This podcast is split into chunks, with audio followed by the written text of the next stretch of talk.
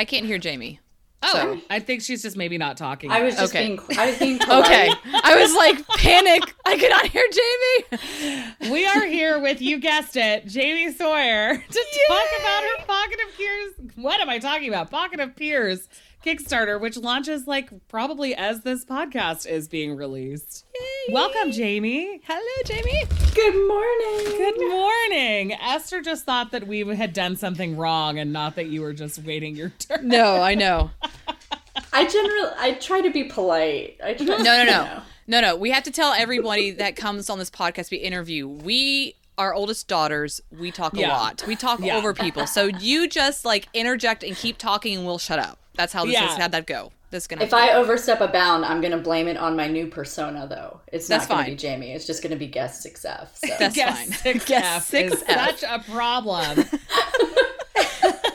That sounds like a new drama, like a new spy drama. Guest six F. or did you watch The Flight Attendant, either of you? No. Oh. Oh my god. It seems like that sort of thing where there's like sort of a somebody gets swept up in like a murder mystery and they can't really figure out how. That's what guest 6F sounds Oh. like. That's interesting.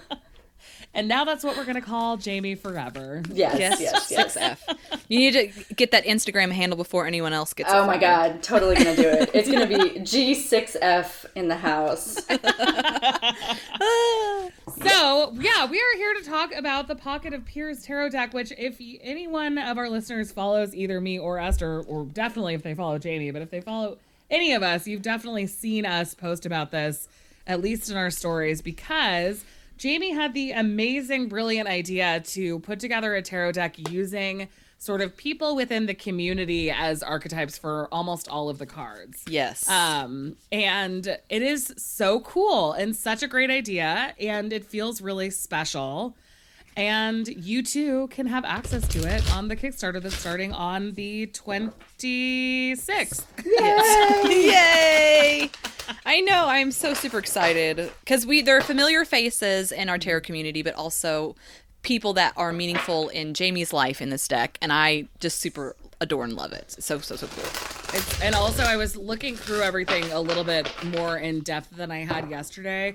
And I love that the aces all aren't associated with specific people. I think that that's a really strong choice just to like have kind of the basis of each suit be so general and like adaptable based on who you are and what you're going mm-hmm. through rather than associating it with like a specific person. So that's Yeah, it was very intentional. Well, it was kind of not intentional. It happened on accident, and then it became intentional. the best kind of intention.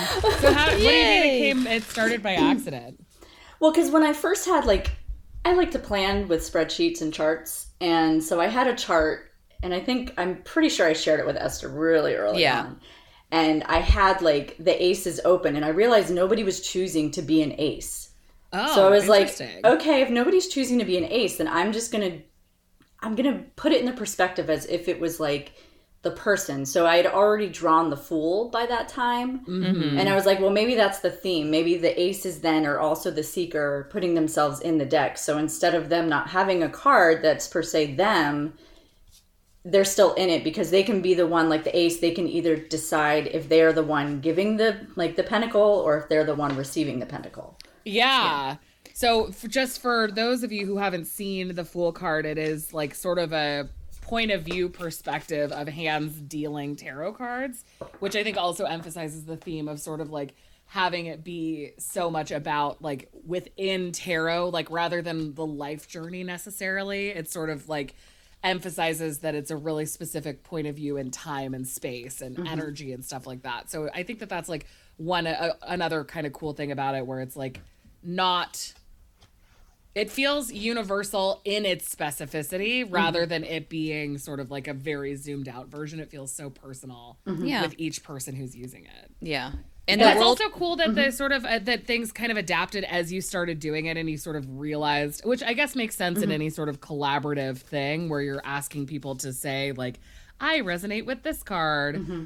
that it would then sort of take form and like here's what that looks like practically. Yeah. And and the world for that is is in that perspective as well, where it's the person on the other side Yeah. receiving a reading or giving a reading with a full um what's that spread called? Celtic cross spread in front of them. So Well, like, that was also that. So that became intentional as well. So it, like the fool, the wheel, and the world are all hands as well as the aces. So those are the mm-hmm. only cards that don't have somebody in them. So to me, the wool, the, the wool, I'm gonna just combine them all. it's okay. The fool.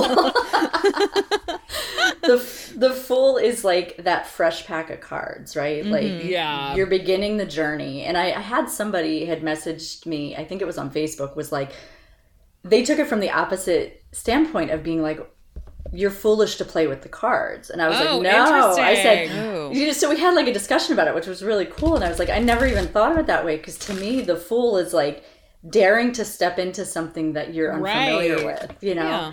So I was like, oh, it's the fresh pack of cards. And then we hit the Wheel of Fortune and we're learning about these cards, you know? So our world is shifting, it's expanding, it's changing. So there's like books on the table, you're journaling. Journaling. Yeah, the journaling is so cool. Mm-hmm. Yeah.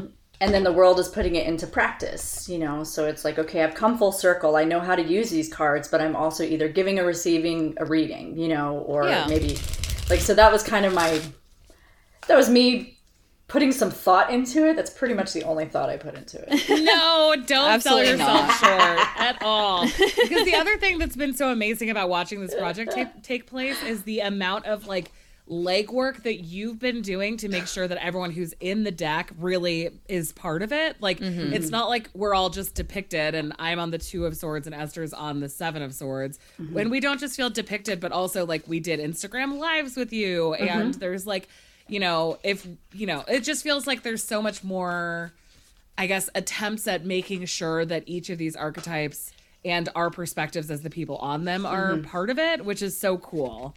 Well, I didn't want to just use you guys. You know, like that was kind of my thing. I'm like, well, I'm going to th- throw people in a deck who I adore and love. And maybe some people I don't know as well, but they've fascinated me enough to reach out to them. And I've, Yeah, I've enjoyed getting to know them. But I wasn't like, okay, one and done. You know, so Right. I've tried to like, I've tried to be like, my brain just went to like a one night stand. Like I didn't want to mm-hmm. have one night stands with y'all. I wanted to like Right. forge relationships. You know, Commit to each other. yeah. and I know that life happens and some people like I'm not as active with and that's just because their lives maybe they were excited about being in the deck and then life takes a turn and now their Right. life is accessible and that's okay. You know, like yeah, just totally. we're talking about like out of a deck of 80 cards, only Mm-hmm. only uh 7 of them are not people. Like that's a lot of That's a lot of Right. relationships that for retaining. Yeah. so. Totally. I don't even think I have that many like close friends. Like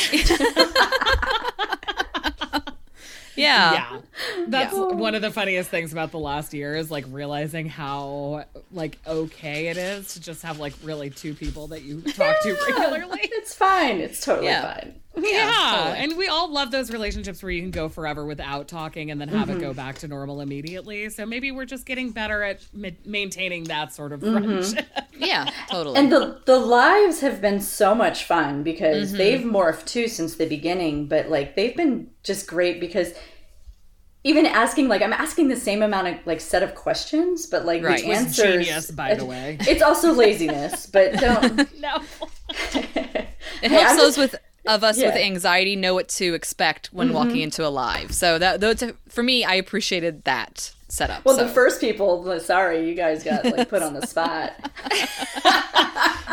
but who are your first few that you did lives with it had to have been jenna Well, and Jenna like was- people yeah. who trust you Jenna V, I think your mom were like the My first mom. three. Yeah. Well, those are the first cards. My first actual interview was with Arwen, Tarot by Arwen. Mm, okay. And she she's hilarious and she's Yes. just like we have a friendship outside of Instagram, so it was like, you know, easy for us just to chat and she's Yeah. Mm-hmm. she rolls with whatever, you know. And then it wasn't until I had asked Mary Greer if she wanted to do a live. She's like, "Well, can you send me the questions first? And I was like, oh, "I should probably have done that." i love that that that's like such a teacher moment also and i know Yeah. that she's been such an inspiration for Yes. so many tarot readers and it's just that's like exactly what you want to hear from somebody who's taught thousands and thousands of tarot readers how to read tarot. Like yeah. the thoughtfulness and like the growth orientation that she put you in unintentionally by asking for the questions beforehand is just perfect. I was like, oh, maybe I should do that. Like I didn't even do that for my mom. yeah, that's true. Oh my That's gosh. hilarious and I love it so much. But yeah, so the first cards that you thought of were mm-hmm. V and Jenna and Jenna. Yeah, yeah. Yeah. Yeah, absolutely. They and those are the ones that had actually the most so like the first 10 cards that I put out, like even if people scroll through my Instagram, the mm-hmm. imagery because I haven't shared updated ones other than like what's been on the, you know, daily card pulls and stuff, but the images are completely not completely different, but the faces are different. Like I right. tweet as I realized the deck was becoming more realistic, oh, I had to yeah. go back and revisit my card, Jenna's card, V's card, my mom's card, and even Marie Bento's card. You know, yeah. so it was those were like the first ones that I was like, oh, I really have to go in and like the skin tones are more, the shadowing is more, you know, and yeah, my own art actually evolved from what I thought it was going to be to what it has become. Right, right. That's so cool. But so the impetus for the whole entire deck was just thinking, wouldn't it be cool to do something that celebrates the community, or sort of what was your thought process at the very, very beginning? My thought process was okay, I've been tattooing for eight years. I'm not tattooing anymore. I draw every day. You know, what? my my husband and I have this this business that's starting to you know really thrive. So I need to like draw more content for that and do that. And then I was like, I live in this Eight of Pentacles, you know, and I'm going, mm-hmm. and actually the impetus probably started because of V because she had asked me if I would draw a card for her, and it, it's not the card that's in the deck. It's just like a joke card for when people would reach out to her and be like, "Yo, can you pull a card for me?" So it was oh, like yeah. it was like I drew a cartoon of her looking all sassy, pointing to the table that says, you know, book a BFF, get read. Like basically go to my right. website. I'm a professional. I'm not giving you free seriously. stuff. Yeah. Stop asking me these questions. Exactly. Stop asking me this. So then I was like, well, I would definitely be the Eight of Pentacles. So I go, okay, I'm gonna start where I am. I'm gonna I wonder what I would look like as a card. Mm-hmm. And so then I go, and I knew Jenna would be the Queen of Pentacles because she'd always yeah. she's the Queen of Pentacles, you know. Yeah. And then mm-hmm. So then I asked my mom, I was like, Mom, what would you be? And, you know, she's like, Well, what's my birth card? And I was like, Well, you're one of those rare, you know, 10, 1, 19s. Like, you have three. Yeah. Mm-hmm. And she's like, Well, I like the magician. So I was like, Okay, mom gets the magician because she's mom. Yeah. And then, exactly. but then I thought about it and I thought about who she is and how she shows up in the world and in my life. And I was like, No, yeah. the magician totally fits. Mm-hmm. And then I asked V, and she was like, "Well, I would be the Hierophant because she's a Taurus, but she's also loves to teach. It's just in her blood, you know." Yeah. yeah. And then she's I was so like, "God, did I just start doing another deck?" it almost dawned on you yeah. that this was happening. Yeah. so then I just started like spiraling out from my immediate circle, you know, like who would be, and then that's when the chart arrived. Right. Which I love a chart, but I my problem with charts is that I love creating charts, but I'm terrible at maintaining charts. So something with like a end completion mm-hmm. that can happen when you know that you have 80 cards that you're trying to create is a perfect kind of chart. It was literally the only way I was able to do it though because I was like I did it in such a way where I had, you know, all the majors on the left side and once those were filled up, like when I would reach out to somebody be like, "These are what I have. I have these majors left and all the swords except for the aces all you know like and so right. people could be like okay i want this card you know um there was there was a couple people that i had asked and they knew right away and then there was a couple people who were like well let me think about which card i want to be and then that's what i was totally going to ask mm-hmm. next and were there any like total surprises where somebody just felt like so strongly about something that you were surprised by well it's actually funny because um thomas the hermit's mirror you know mm-hmm. he he chose the five of swords from like I think I gave him like six or seven cards, and he, that wasn't the card he was gonna get.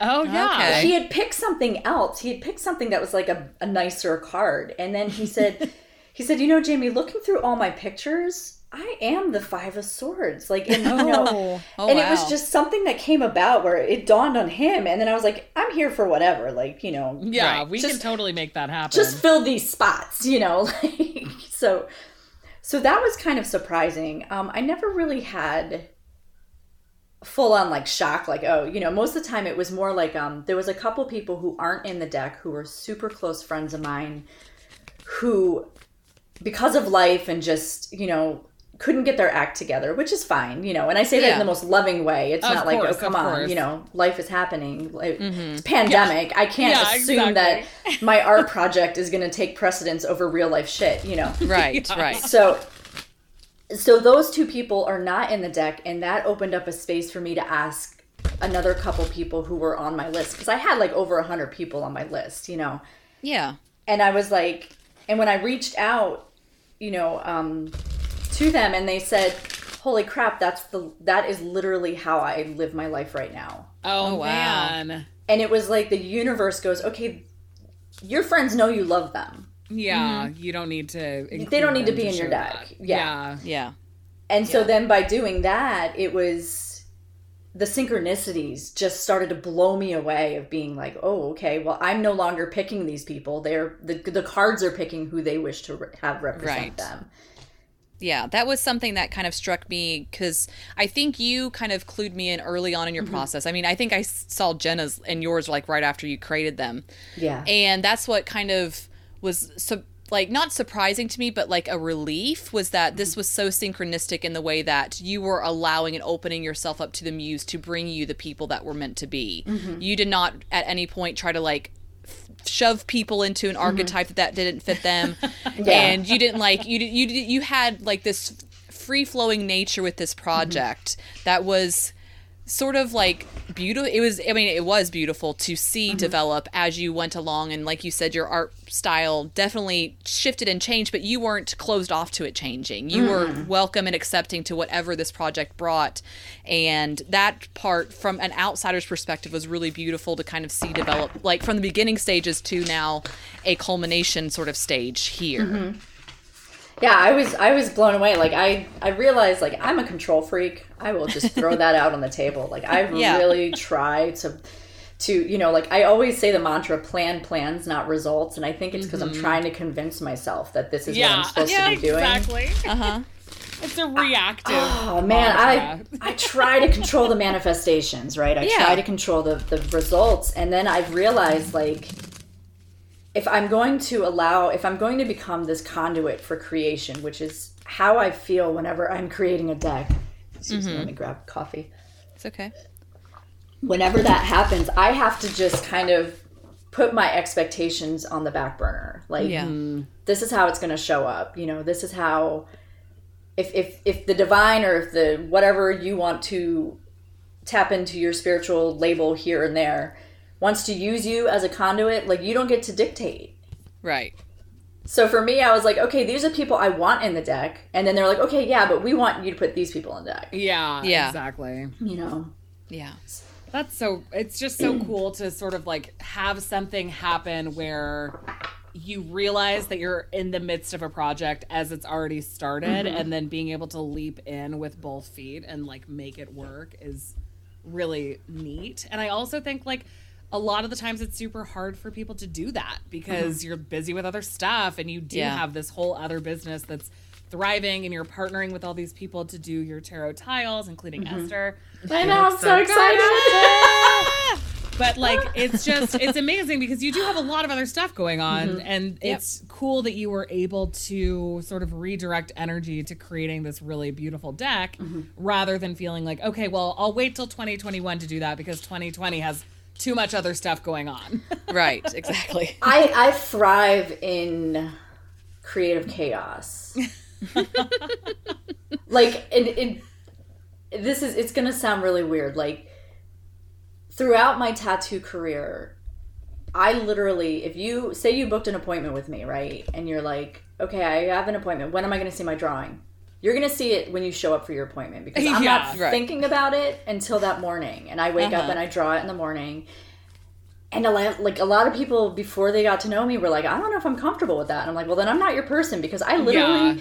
don't think about your stuff until I have to think about your stuff. So like, when it comes to like all the creative ideas, I learned that I thrive when I can do all of them and just kind of like pick what needs my attention right now. Pick what you know, like if I only have one project going on, it will crush me. I need like like eight things. Like this morning, I literally woke up and wrote a thirteen hundred word meditation to go along with the study.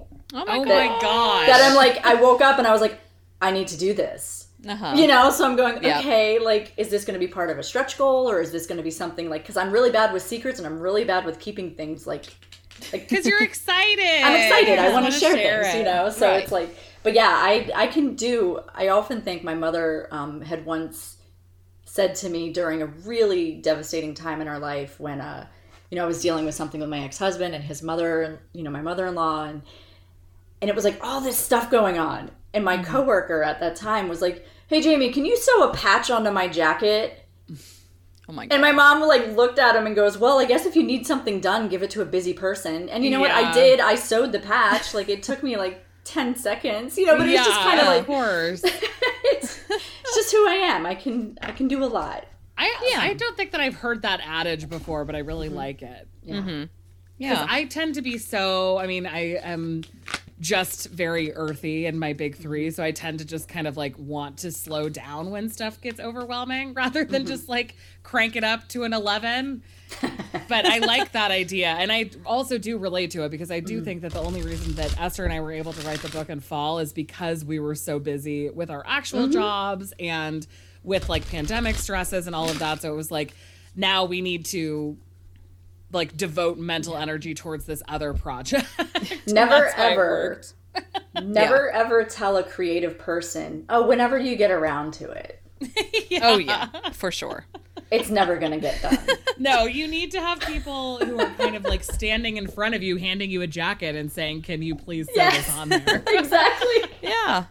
Yeah, because I'm a person that thrives in the chaos too, and friends are wondering, like, you only have one project, Esther. What is going on? Like, are you sick? You know, because I'm one of these people that's always having, I mean, just today's schedule was chaos, but that's mm-hmm. where I thrive. And I think there is something to be said because we're always trained to, you know, yes, it's good to set boundaries, but also it's okay to thrive in that chaos. It's okay mm. to be that type of person and it, you know, help you creatively and not like hinder you.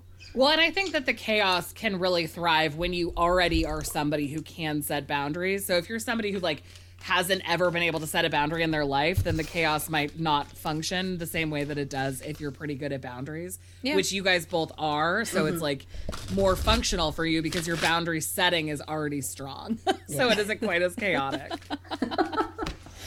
Oh, chaos. It's supposed to be a compliment, I guess. Mm-hmm.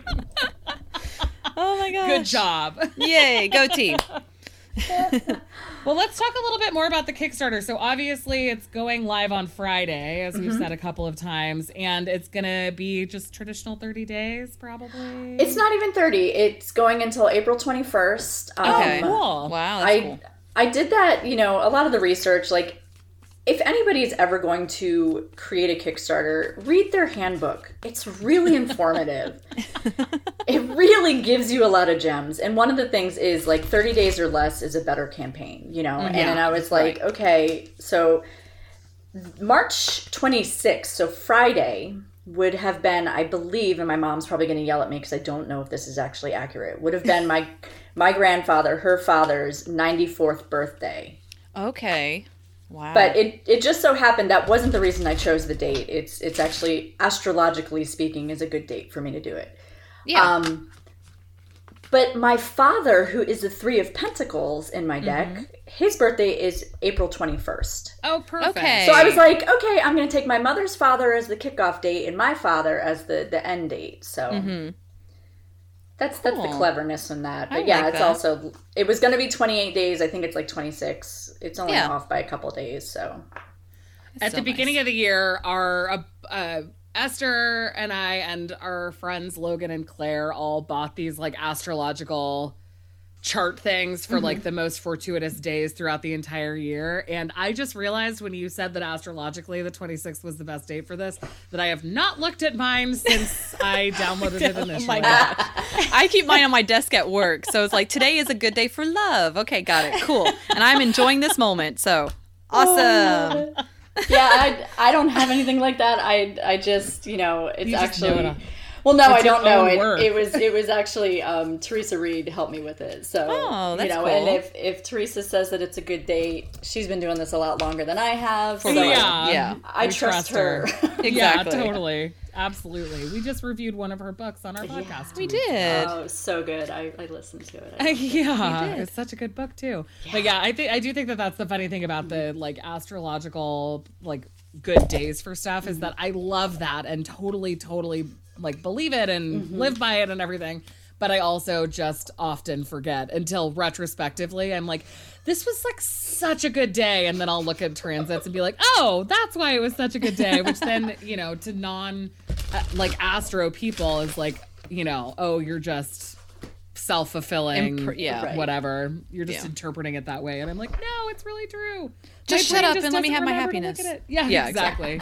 Also, who cares if it is true or not true? It makes me feel good about things. So I'm going to In 2021 myself- of all things, just let us be happy. exactly. yeah, let us be happy. Damn it. Exactly. That's kind of how it like whenever you sort of turn tarot into a huge part of your life in like a way where you're either selling decks or creating decks or creating accoutrement or books or the podcast or whatever mm-hmm. and suddenly you have to talk to highly skeptical people about this thing that's so important to you that's always kind of what I end up on is like hey I don't really care if you think it's baloney. yeah. Yeah, it works for me. you Yeah. know, and it isn't hurting anyone, so like really it's fine. It just makes me happy. And Yep. I've just never, and uh, that's actually one of the when we first started, when I first started reading tarot. You go into all these tarot Facebook groups when you're a brand new tarot reader, and you're like, oh, here's all these communities, and people will always have these posts about like, what if people are judgmental about reading tarot? And a lot of them are coming from like the religious trauma mm-hmm. perspective, but I was coming from the like, all of my friends and family members are like scientists mm-hmm. side of it. Mm-hmm. So like any spirituality would be questionable. But that's the way that the world has changed in the last few years is Yeah. that people are looking for answers beyond themselves because the rational sort of like mm-hmm. secular world theoretically also has sort of lost a lot of shine. like we can't trust that people will understand science. It goes back to kind of what we were talking about before we were recording, where it's the and science and Yeah. magic can exist in the same Totally. space. Yeah. You know, it's, And a lot of a lot of science happened because of belief people in trying math. to Yeah. yeah. exactly trying to find explanations for it. We ha- ended up doing Mm-hmm. so much more research than expected about like alchemical stuff while we were writing Yep. our book. And I was like, oh, these were all people who were like legitimately trying to find magical things and stumbled across scientific things. Mm-hmm. absolutely. And that's kind of like the cool thing about like allowing sort of the and. You're totally right. allowing the and is so important. And I think that that's also sort of comes through in the deck itself mm-hmm. of Pocket of Peers because it is real humans. There's mm-hmm. not like like I don't know, like fairy wings and like it just it feels so tangible and like mm-hmm. of the earth basically. Mm-hmm.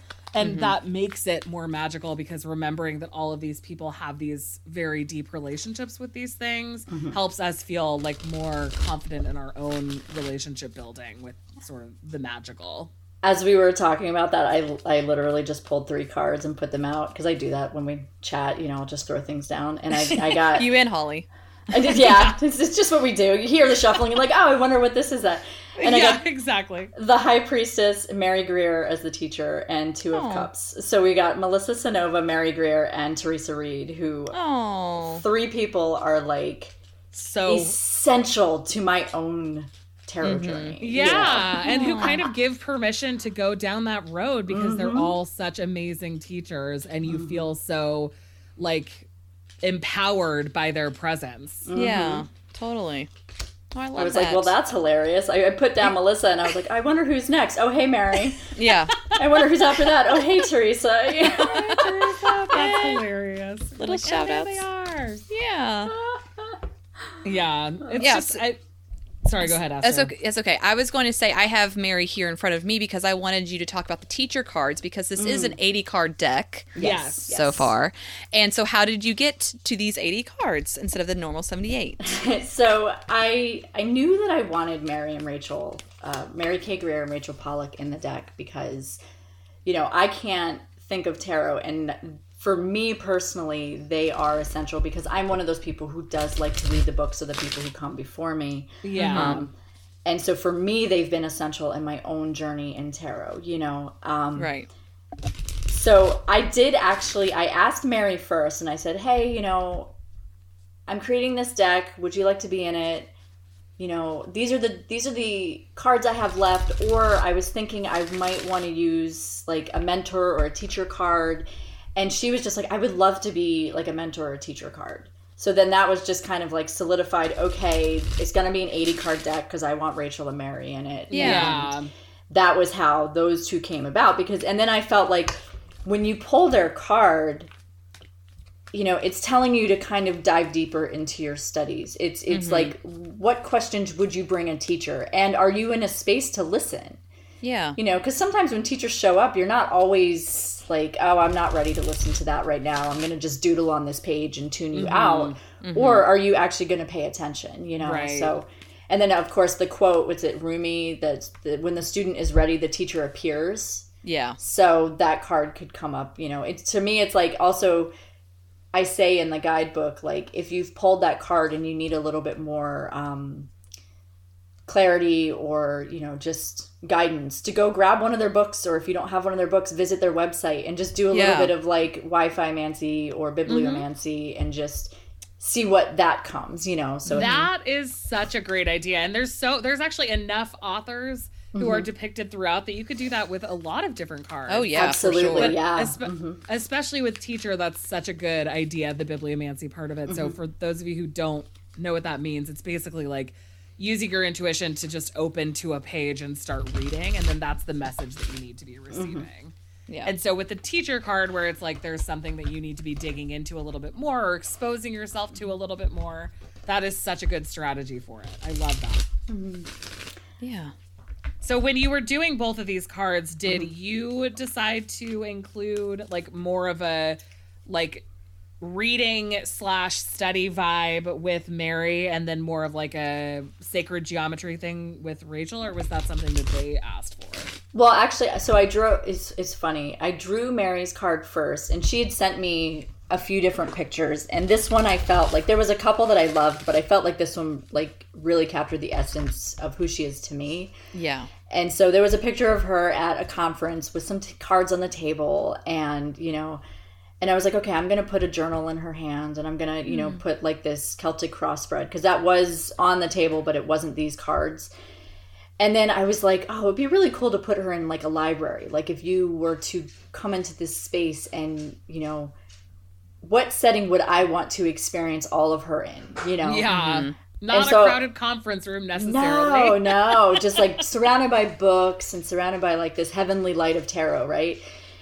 And so I finished her card and then going with that library theme for Rachel's, I was like, okay, she's written so many books on, you know, she's just written so many books Right. in general, not just on tarot. Like Rachel's just a, an amazing author. Prolific writer. Yeah. Yeah, So yeah. Prolific. But it was very intentional to put the tree of life in the background of Rachel's because she does do so much with Kabbalistic studies and the tarot. Mm-hmm.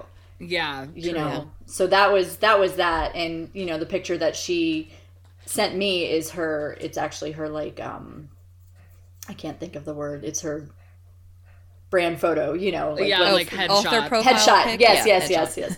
And so I got permission from the person who actually took the picture of Rachel to use it as the focus for my, you know, for my deck. And so that was kind of how that was. It's like they're both in their studies, but they're also telling you to go further in your studies because these are two people who have literally made their whole life's work out of this. Yeah. You know, And I think it's kind of like I don't know because there are so many great online resources. I feel like even me, like I haven't read either of their books. I mean, obviously I know who they are mm-hmm. and I own their books, but I haven't like dug into them in mm-hmm. appropriate ways or ways that I would like to do. Um, just because there's so many amazing teachers that exist in the world, and so it's really easy to like just be utilizing people's websites or whatever. Mm-hmm. But I also think that including these two cards as the teachers are sort of reminding us that like there's a, a we're part of like the whole deck is reminding us that we're part Mm-hmm. of this huge community, but having the two sort of special extra cards be reminding us that we also have community elders Yes. almost i mean i would hate i hope that if i mean they'll never listen to this but i hope that that wouldn't offend them in some way just by being called being called elderly No, I- but we do have these like established elders Yeah. in the community and it's so nice to have the both ability to like honor them by having them as the Mm-hmm. teacher cards but also just like have them there as the reminder for us that like we don't have to feel like Mm-hmm. you know i don't know what i'm talking about when i like talking about specific symbolism on Mm-hmm. cards but there's such an established outside of like archived you know uh what it was that eclectic tarot forums like there's a lot Mm-hmm. Well, of actual you also you it. know for me being who i am i mean i'm 43 so that i'm in this like age group of it's very necessary for me to pay homage to the people who have paved the way before me. Yeah. So like i did it even in my tattoo career. I knew who you know sailor jerry ed hardy like i knew who Yeah. like the the guys who were tattooing illegally out of brooklyn you know like i mm-hmm. knew who those people were. To me rachel and mary are the same in the tarot community where it's like without Yeah. the stuff that they did in the research and the life's work that they've done we wouldn't have what we have today so Yeah. it is an honoring of sorts to put it in there whether you read their books or not it doesn't matter it doesn't take Yeah. away the fact that they were essential in where it is today so Yeah. I feel like I've had a Mm-hmm. similar sort of like transition with Stuart Kaplan too. yeah Even before his death, just like, you know, we can say because I do think that there's there's sort of like a I don't know, concern about stodginess with sort of like the old guard that young mm-hmm. people tend to have in any field. yeah And even if they can recognize the historical importance, there's still like this sort of like rejection of societal norms, even in fringe communities. Mm-hmm. Yeah. Yep.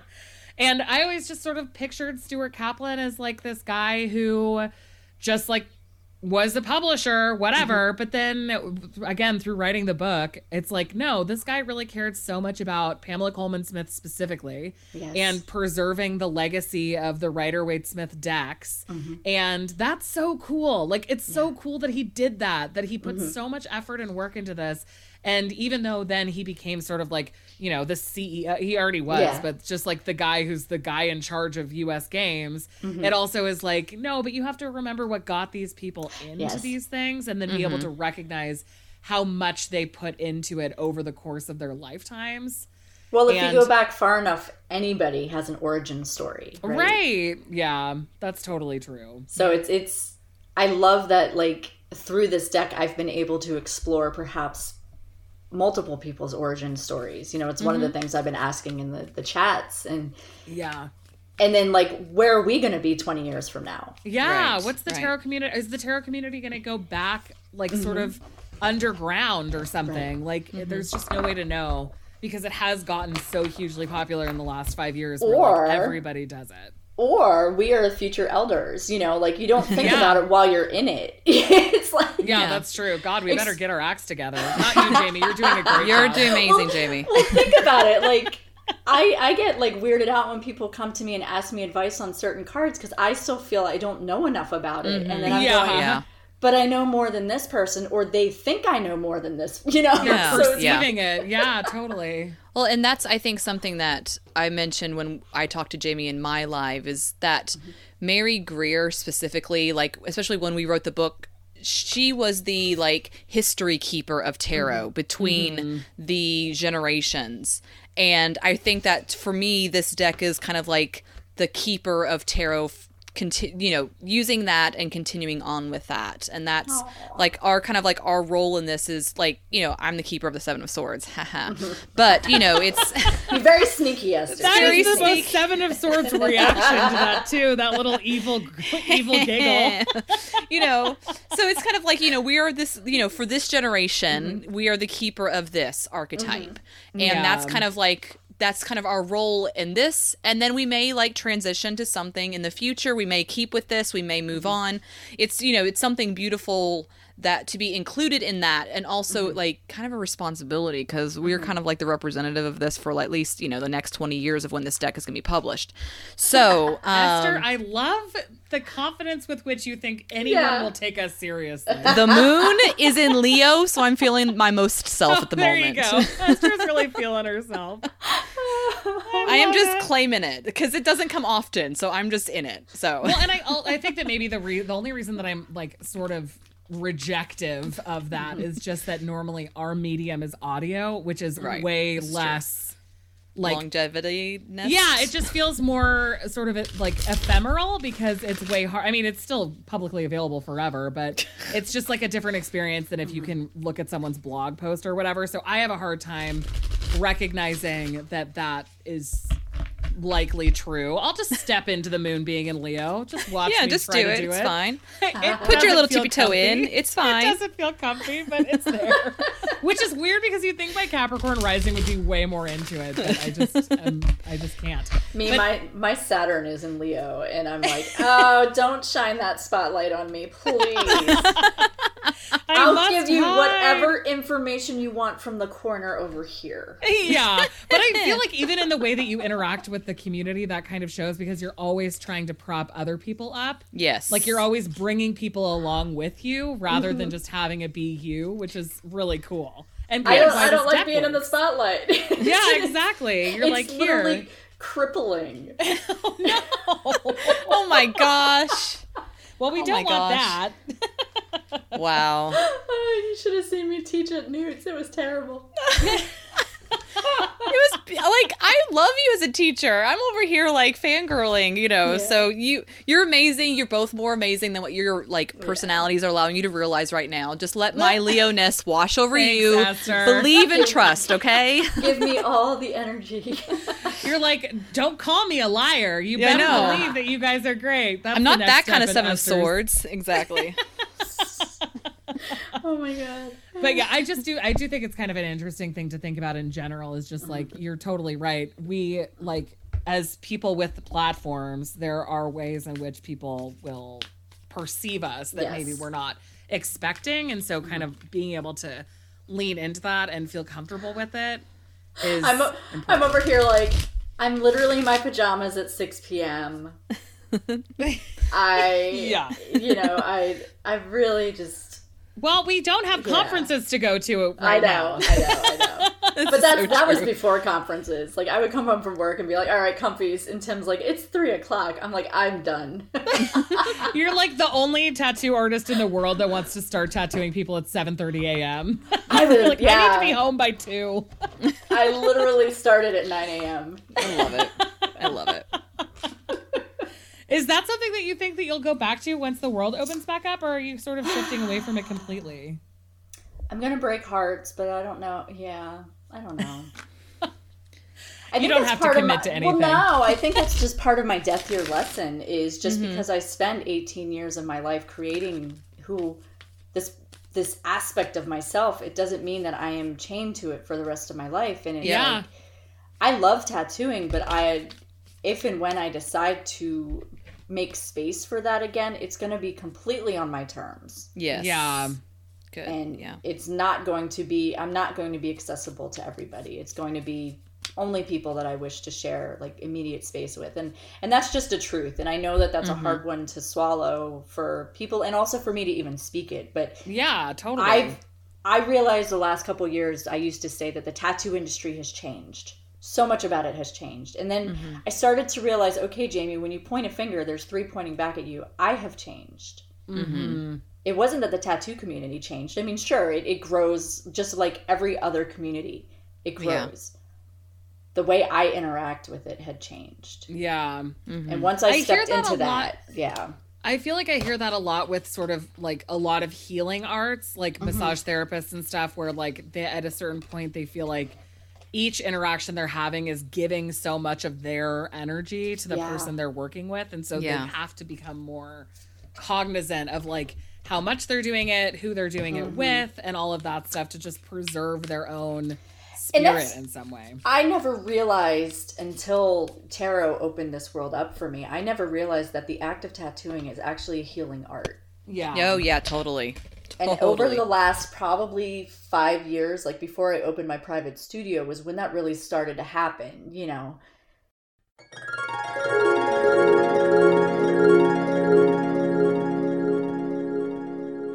And we're back. And we're back! like our only commercial intermission in our entire like career of this podcast, and there's still actually no real commercial. No, it's all, okay. and it's always just because something stopped recording and then we Yep. have to restart again. Or like, you know, a dog went nuts and someone has to go take care of it. This is true. Those are the most common situations for us, that's for sure. Yeah. it's okay. It's, it was divine intervention. They were like, and you're done with that topic. I guess so. And I don't even remember what it was, so Yeah, I can't I'm even pick it back up. it's it's too late at night for me to even remember. Try to even remember. So. That's right. Oh my gosh. Poor Esther. We're always keeping her up so late. It's fine. All right. It's a weeknight. It's fine. I was gonna say Um, she'd she'd still be chatting anyway. I know true. that's the Just thing in is the that she says she's tired, but I know she'd be on Instagram chatting with all of us if she were not recording with us. It would, but it would just be in a dark room instead of like a well lit room. That's the only difference. Yes. Yes. a well lit room. The horror. The horror. Well, I am kind of a vampire. Like, I'll just keep the lights off sometimes, and like my husband will walk in. He'd be like, "What are you doing?" I'm like, "It's dark. It's I like it." And he'll turn on the light. and like, ah, light. I just I just Like imagine hissing at the Hester yes hissing like Oh, I'll do that. I will fully blow, blow on, you know, full blown, just do a hiss sound. I don't think he understands what it's from, but you know, I try. Be like just go with it. It's fine. It's fine. exactly. Don't worry. I do mean to sound like this when I A do that. vampire, exactly. oh my gosh. Oh, we do have uh, a, some listener submitted question. Oh yeah, that's Oh, a really? good transition. Thank we do you. have some listener submitted questions. We did get a question. I think we already kind of addressed that. This is from Tara Tibbet seventy eight, friend of the podcast, Rachel, who asked, "How did you pick the peers for each card?" And we, we kind of went over that. But if there's something additional you'd like to speak on that, that's totally fine. But if not, you can just transition away from it. We can go to the next question. Rachel, you will never know. Um, yeah, no, it's a secret unless you listen to the first thirty minutes of the interview. no, it's it was basically it was um it was like I said, it was people who were in my circle, but for the other cards, because like I said, I don't know if I have 80 close friends. Um it was also like people who I was inspired by, you know, or like people who I just at that time they were just coming into my my stream, my my feed, you know, and Yeah. I'm going, "Oh my god, I really love what they're sharing." And then I would always ask their consent, you know, I'd be like, "Hey, I know we don't know each other really well or we've only interacted a few times, but I would really love if you would be in my deck," you know. Mm-hmm. I would always give them an out, like I didn't want to make it seem like I was using them Right, right. you know so that was kind of how it, it happened and you know there was people who i had had on my list that i was like well if they're meant to be in it they'll be in it Yeah. and the universe had other plans or whatever so it was kind of that it was it, i was per, i was uh, guided to these people Yeah, I love it. And the second question is from friend of the podcast, Cards Made Beard, slash also the Awakening in your deck, Logan. he asked, What was your first brush with creativity? Just, I think in general, not the, quite this not the deck. Yeah. Yeah. Um, I have been creative my whole life. Like I've always had a very big imagination. My mother never tried to dim that by telling me that I needed to do something practical. Um, I can remember being like five years old and sewing a, a shirt for myself out of a sheet. Like it oh even had like a little button and stuff on it. Like oh. I That's just adorable. I've always been into creating or just playing in the realm of imagination. Yeah. You know, so while I I'm may not have always been good at art, I've worked really hard Yeah. to make it my life, you know, like so it's it's kind of like a I can never remember a time when I wasn't being creative. If mm-hmm. that's, you know, That's a totally if that answers, yeah, if that answers I the think so. question. I, yeah, it absolutely does. Yeah. if not Logan, we can have like an hour long chat about it. yeah, exactly. Yeah. Let's get him on. yes. I know, right? Somebody have him join the the TriCast. now. Yeah. Surprise. I love that. Do you want to go into depths about your tiers at all? Sort of kind of explaining the setup of your tiers and kind of giving a small little vocal preview of what people can expect for your Kickstarter. Sure. Um, so when I first created this deck, I the name hadn't well the name actually had kind of revealed itself. So Pocket of Peers is a nod to the Sun card Samaj, who when Jenna and I were at Omega, um, we just love him and his energy so very much that we were like, we want to put you in our pocket. Can we please have a pocket Samaj? Oh my God, I love that. And then it was like, oh, these are all my peers, pocket of peers, and that was how it was named. So then as as it started to unfold and then, you know, the brilliant I could say I'm brilliant. It's not brilliant. It's it could be laziness or brilliance. You you decide. um of the outer box artwork and the guidebook artwork, which is the brown paper bag look. Oh yes, Because I So good. I just two birds, one stone. Really easy to wrap it up, and then I realized I was like, oh, I can cover this like I would books in school because Yeah, you know Right. we didn't have money and we always used just grocery bags, you know, and I can Yeah. remember decorating it. So then it was kind of like when I realized that was going to be the theme of Vibe. the the vibe, I was like, well, this is very school like. It feels very yearbook. It feels Yeah. very, you know, it's got that school days feel. So all mm-hmm. the tiers, all the rewards are named after school stuff. So like the first one is core classes, and mm-hmm. that is just a deck with a digital link to the guidebook. Those are for the people who don't need a physical guidebook and just decide, you know what, I'm fine with Jamie's interactive journal. Yes. You know, it's it's Which cool. you're also like better than anyone in Oh, the biz at creating totally. interactive journals. yeah, I was I was gonna say like this is not mm-hmm. just a generic PDF. This is like an interactive mm-hmm. guidebook you can insert into GoodNotes or whatever kind of app you have, and actually like digitally journal inside of it. It's not just a PDF that you can print off. It's No, it's- magnificent. if you print it off, you're going to do yourself a, a disservice because it's only 100 pages and each page has links to the peer and there, you know, like you can, you could explore it for a while. Um, Yeah. yeah. Get lost So in it. that every single reward will come with a link to the digital guidebook. Okay. So that's just, that's a given, but the core classes is basically just a deck and that link. Yeah. And then we have the study hall, which is the deck and the guidebook, and then the digital. Mhm.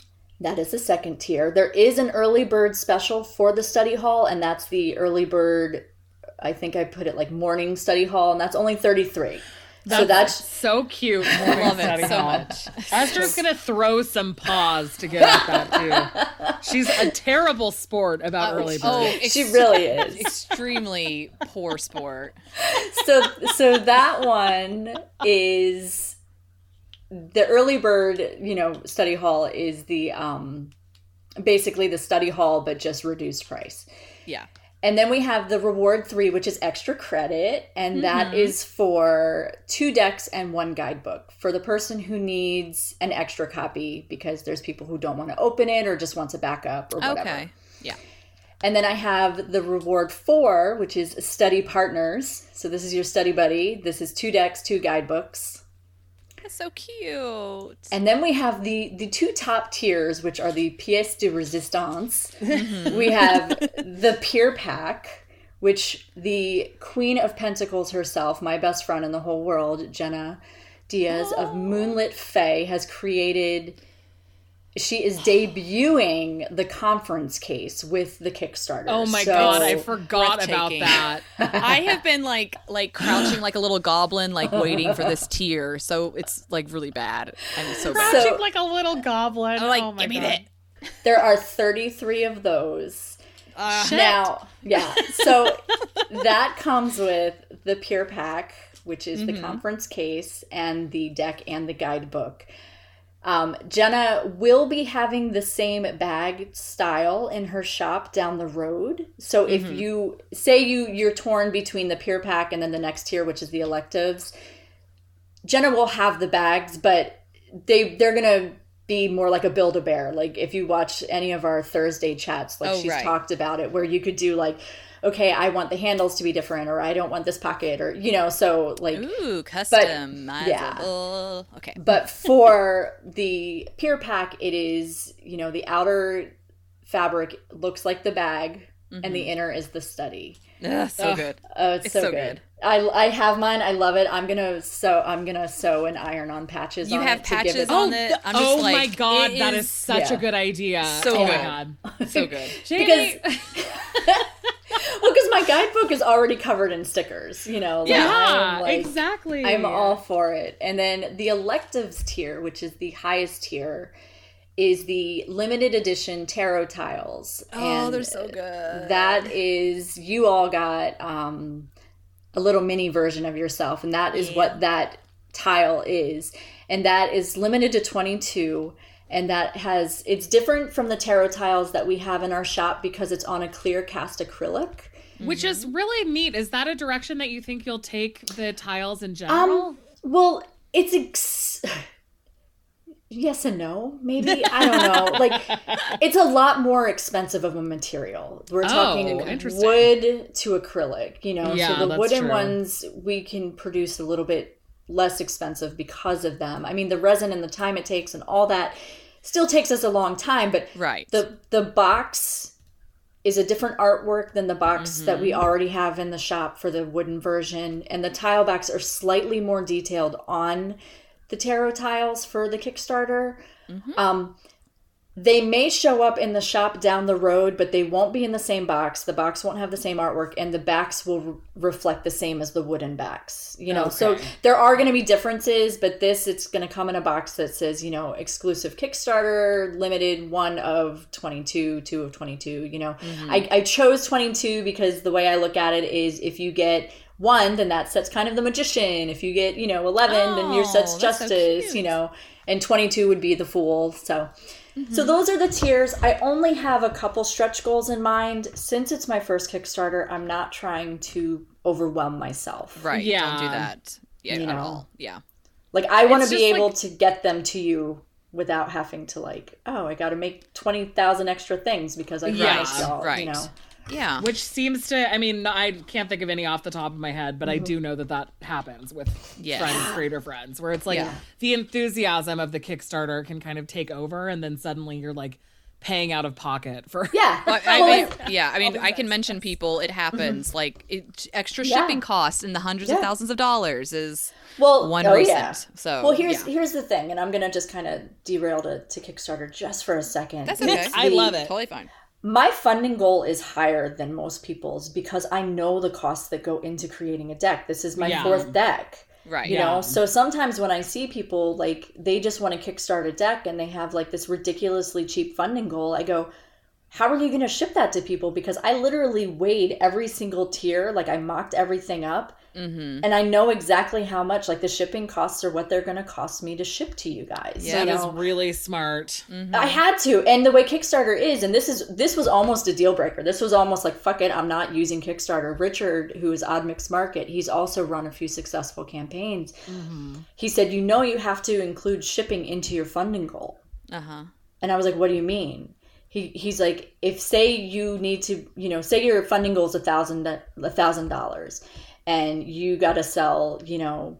10 decks or how you know however many like he goes you have to calculate how much the shipping would be because that counts towards your funding Oh. Yeah. so if you only Oh, get a thousand dollars then you still have to ship all those products mm-hmm. Yeah. and i was like wait what like my, my brain short circuited so then that's when you know my husband and i were like okay we're gonna measure everything we're gonna weigh everything we're gonna Yeah. Go to a calculator that we use with our shipping company and just hypothetical every single country Right. Yeah. Oh my god. Yep. You're like. it where took me like four this? hours Yeah. which, no you know, kidding. Yeah. But that saves so much stress in the long term, even though Yeah. it's like the long way of handling it. It's kind of mm-hmm. like more responsible. Yeah. well, for and real. as somebody who runs an e-commerce business, we lose money on shipping all the time. It's one of the reasons Yeah. that we've moved away from Etsy is because Right. I'm tired of losing money on shipping. There's no such thing as free shipping ever. no. yeah. Ever, no. ever, ever. You know. Sometimes I think about the fact, like if for so for our deck prices, because we keep our wildly tarot mm-hmm. decks so low, it's twenty dollars Yeah. for Lenormand, twenty five dollars for the mm-hmm. tarot deck. I've considered, or people have suggested, and we've considered doing free shipping, but I'm like, free No. shipping would make we would not even recoup the cost No. that No. we spent on each deck if we gave free shipping. It's No. a psychological trick. It's It a psychological is. trick. I'm, Right. It totally is. I actually on my new website I have a whole side tangent page that says the truth about free shipping. If y'all want to do it, go visit and read it. I'm Yes. over it. My husband Yeah. used to own a trucking company. Yeah. And I tell you, it cost seven hundred dollars to fill his tank Oh, Gosh. A week. Not even a week. It depends on how much he drove. Like Yeah. that's all factored into shipping. You know. Yeah. So I'm like, no, no, no. There's no such thing as free shipping. no, Bullshit. exactly. Well, when I did Hilda Tarot, people were coming back to me asking, like, "Oh, shipping's pretty high." I'm like, "This is normal shipping. Like, you Yeah. think that ordering from Etsy, you're getting free shipping. Most of the time, they're putting the price of shipping into the product if they if they're even trying to do that. If they're smart, yeah. if they're smart about it. But Yeah. Mm-hmm. you know, it's just like I mean, you know, like for me living in Korea, for anything from America, I'm used to paying like twenty five dollars for shipping. That's Easily. Mm-hmm. like to- normal for me. Yep. So for me, it's like okay, I'm sorry that you're whining about like twelve dollars shipping. I No. get it, but at the same time, like. You want it quickly, or do you want it like super duper slow? I Yes. think the only situation in which I feel super bad about shipping costs are all of the taxes that get tacked Yes. on at the end. oh yeah, some totally. Like in the. EU, yeah. The, like Europe- that's so brutal but all like even on mm-hmm. gifts it's mm-hmm. it completely bananas to me Yeah. but that's like par- that's going to be part of our small business owner podcast Yeah, absolutely. It needs to be because, and I think a lot of people don't realize that. Like, it's a lot of work, you know. But yeah, so that's also why my Kickstarter funding goal is higher because Yeah. I realize from a business standpoint, you know, I've been self employed for over 18 years. I know how mm-hmm. taxes work, I know how small business works, I know what it costs to bring these things in, you know, like right. There's there's a lot there's a lot that goes into it. So and you're just not going to let yourself find yourself in a position where you're ending up really messing up your actual life because of the cost of shipping. I'm not gonna pay you to get my deck. No. It's not gonna happen. Exactly. You kind of already did. You bought like 78 or Yes, 68 I or whatever versions well for all the so it, people that cracks me up because I mean, and I know that this is a thing. Like whenever you create something, people are go, "Hey, I'm a you know I'm a reviewer. I'm a YouTube sensation. Do not- Can you send me a deck and I'll review it for exposure?" And I'm like, I've already sent out 60 decks. Like, Yeah. sorry, you're not pretty on much that. tapped like, I'm out. tapped. I- you know? I cannot. This is for the like wildly ranty podcast because I get so mad. Like we're a review podcast. We you Yes, know, yes. We sometimes get review copies. Sometimes we mm-hmm. most of the time we buy our copies. Anyway, mm-hmm. It's like a nine to one ratio. of Yes. it right decks that we exactly. It infuriates me, especially when I see people doing it to women of color Mm-hmm. that create their own decks. But it's so infuriating. Like, hey, for exposure, I'll give you a review. I'm like, well, expose me first. Let me see how good your exposure is, and maybe yeah, you know. Like that's fine. Like just kind of mention me, drop me in your mentions or something. Totally fine. Yeah. You know, if I see a peak in sales, maybe I'll toss you a deck. Maybe I won't. We'll see. You know, I just you know, Mm-hmm. like I think there's that meme of like, you know, exposure doesn't put food on the table, or it's not even Yeah. meme, it's the truth. You know, it doesn't do anything except you know profit or like make the other person feel good. Like, ooh, I've. You know, I have this on my channel and I got a free deck this week. You know, Yeah, and that's- like that doesn't help the creator whatsoever and support the creator at all. And when I first, like when I released Sawyer's Path Tarot, that happened a lot. And I actually sent out free decks because I didn't know. I didn't know any better, you know? Mm-hmm. And then I realized, like, by doing that, I became friends with a couple people and I realized, like, they actually were worth sending decks to, whereas the other ones were not, you know? And I'm Right. going, so basically, you're just hiding behind this guise of exposure to get free stuff from me, which I've worked really hard for. you know? yeah, like- yeah. and you know esther bringing up the fact that they do it to people of color it's just it's atrocious you should pay for two decks then and give one Yeah. to a friend you know Yeah. like, Yeah. it's like That's no. a good strategy. I mean, especially just because if you're driving traffic to whatever advertising Mm-hmm. you have on your blog or on your YouTube or whatever, then somebody sending you a free free, free deck Mm-hmm. is putting money directly in your pockets. yes Yep. absolutely yeah oh i'm so here for a rantiness. I know. It's just it's just such an interesting thing and I think like it's really easy when you get kind of in a tarot collecty mindset to kind of forget that like every single deck is something that mm-hmm. someone spent innumerable Hours. hours, working Hours. on and like thinking about how they mm-hmm. wanted to do all of it and mm-hmm. it's so easy to when you have you know 150 decks sitting in your house to forget that every single one has a backstory of somebody who Yes. put blood sweat and tears into it Yeah. Well, it's. I mean, I can only speak from my own perspective, but like each card in Pocket of Peers took me anywhere between four to twelve hours to create. yeah. wow yeah. You know, and that's fast in the art community. Like, yeah Mm-hmm. so I think of Lucy Morningstar, who's creating a deck, and she's oil painting all. Oh my God. Cards. Mm-hmm. You Yeah. know, like, like there's. There's no way that I would ever be like, "Oh, send me a free deck." You know, it's Yeah. like, like as an artist, I think I'm I get on that space of being like, I know how much I'm worth. You know, Yeah. and right So it's it's all a lesson in self worth totally at the end of the day. it's Yeah. really It really interesting is. because like the the oil painting of decks like the uh druid craft was all oil painted yeah. and all of the other the druid animal and druid plant and it's just so interesting because the only way that that becomes financially I don't know, feasible is if you're publishing through a big publisher and if you mm-hmm. sell thousands and thousands of decks. Absolutely. Yeah. That's the only way to recoup your time when you're doing something that's taking 40 hours per card or Oh my god, yeah. Yeah. I couldn't even Yeah, it's imagine. Like I have zero patience for oils. Like I could, I could never. I'm like blowing on it dry, dry. Yeah, exactly. like that does anything. You're like, you must dry.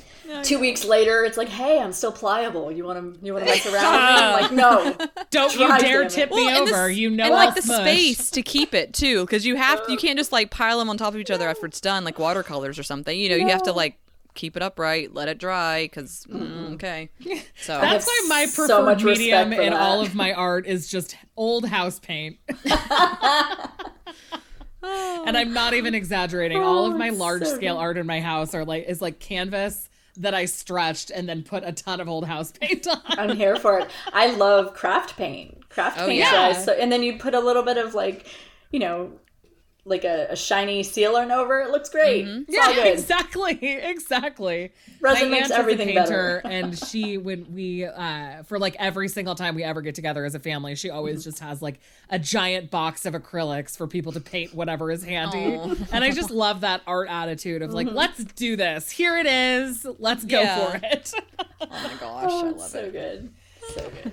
All right. Well, I think that we've probably held you long enough, but thank you so much for being here, Jamie. Oh, it was yeah. so fun to chat, and problem. everyone should definitely be backing it on Kickstarter. You will have to fight me and Esther for those conference bag Oh my gosh. though. Um, Oh. so good luck Good to luck. you. And I already have the alert on my Instagram. I have an alert on my phone. I'm gonna be Oh. like all logged in and computered. I've learned from Kim's spread machine to like I was gonna outdo say I'm shocked. Yeah, I'm shocked that you can even mention that without just like Raging. never speaking to me again. visceral reaction still exists, but we're, we're we're breaking through with this podcast. It's gonna happen. So I I'm gonna get her back with this. That's what's going on. It's like I'm already planning my revenge, my Seven oh of Oh my Swords God. revenge. I realized though this morning that the original you got to sign up for the one I posted today in my story. It was off by 2 Yes. hours. Oh, Oh, wait, wait, no. wait.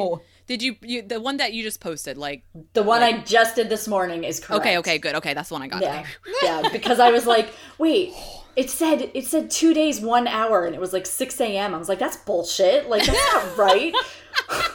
That's not right. What's happening? Okay, I'll add it. I'll remind mine. Remind yourself. Okay. So so sign up for that on Instagram. But Yeah. surefire way is to sign up for the the pre-launch link too, which cool, cool, is, cool. you know. But by the time this airs, it should be live. So Yep. So sorry, so we, we, already don't got even it. have to compete with our listeners. For exactly. bags. you snooze, you lose. may the, may the odds be ever in your favor, right?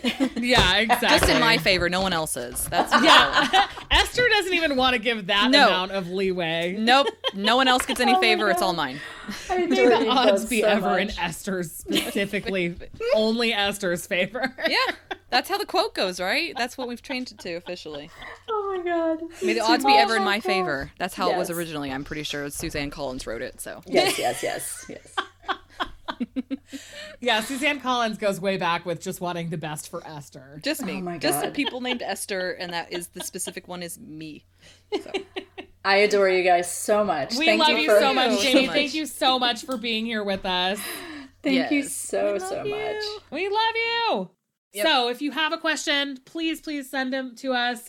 Uh, you can submit the question on the form at wildlytarot.com. And also, you can tell your friends about us and rate and review us. It helps us grow, and we, as always, really appreciate it when with when you share your kind words and when you share Yep. our name with other people. Exactly. Uh, you can also find us on Instagram at Wildly Tarot Podcast or join our Facebook community by searching Wildly Tarot Podcast on Facebook. And also, we have a Redbubble shop where you can buy merch with our faces and our quotes that are just wild. And we have a Discord that you can click to join in the link in our in our show notes. Exactly. And also, we do have our tarot certification mug and certificate on our Redbubble Yes, shop. yes, you can get it there for really cheap. Yeah. I mean, you can, Exactly. you can. So what you can do is you can purchase it from the Redbubble shop for like fourteen ninety nine. Then send us the three thousand five hundred forty seven dollars and sixty eight cents difference that you're not spending on a different tarot certification, Just, of course. just Venmo us. Just Venmo us. we, we will take it. We will take PayPal, Venmo, MoneyGrams, anything you want to send our way. Crystals, do it. It's fine. We'll, we'll accept oh God! And remember, go forth and tarot wildly this week. We love you so much. We love you so much.